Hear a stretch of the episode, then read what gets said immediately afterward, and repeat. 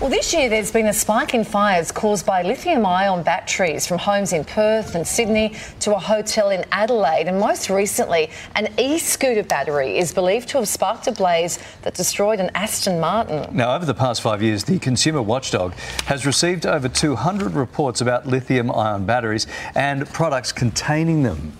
And for more, we welcome Deputy Chair of the ACCC, Delia Rickard. Delia, welcome back. Uh, reducing hazards associated with these batteries has certainly been a focus for the ACCC. They're, they're more common than many would think. Uh, what, what kind of products would we find them in?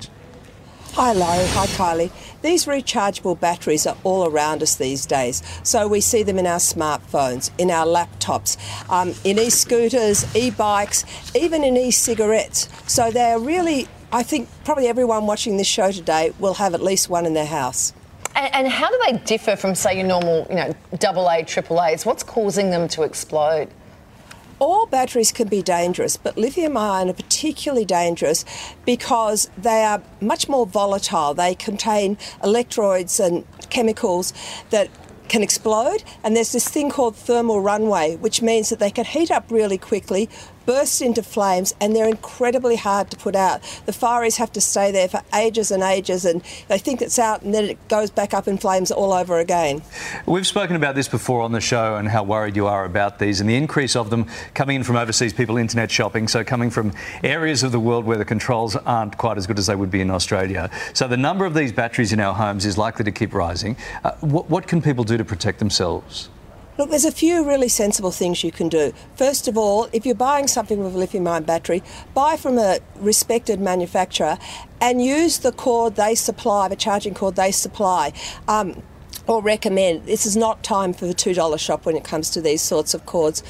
When you're charging, do it on a safe surface away from flammable things, and as soon as something's charged, take it out. Remember not to put the um, batteries into the rubbish bin. They can explode in the fire truck, and more than one fire truck has now been caught alight. So dispose of responsibly at the recycling things and have smoke detectors in your house. So if there is a fire, you're alerted immediately.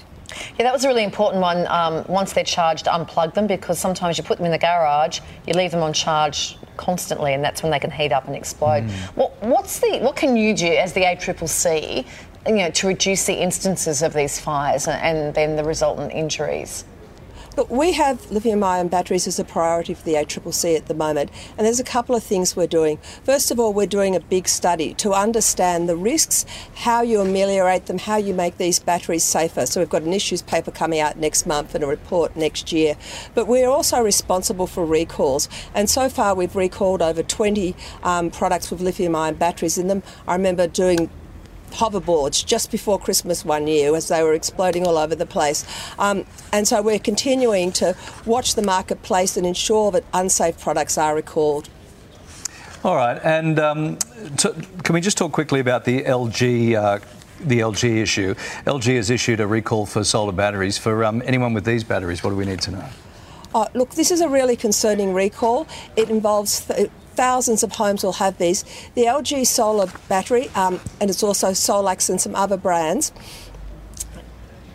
is lithium powered, and we have seen a number of house fires and personal injury as a result of these batteries exploding, causing fires. So it's really important to check if you have one of these batteries, and it's LG Solax, but also other brands.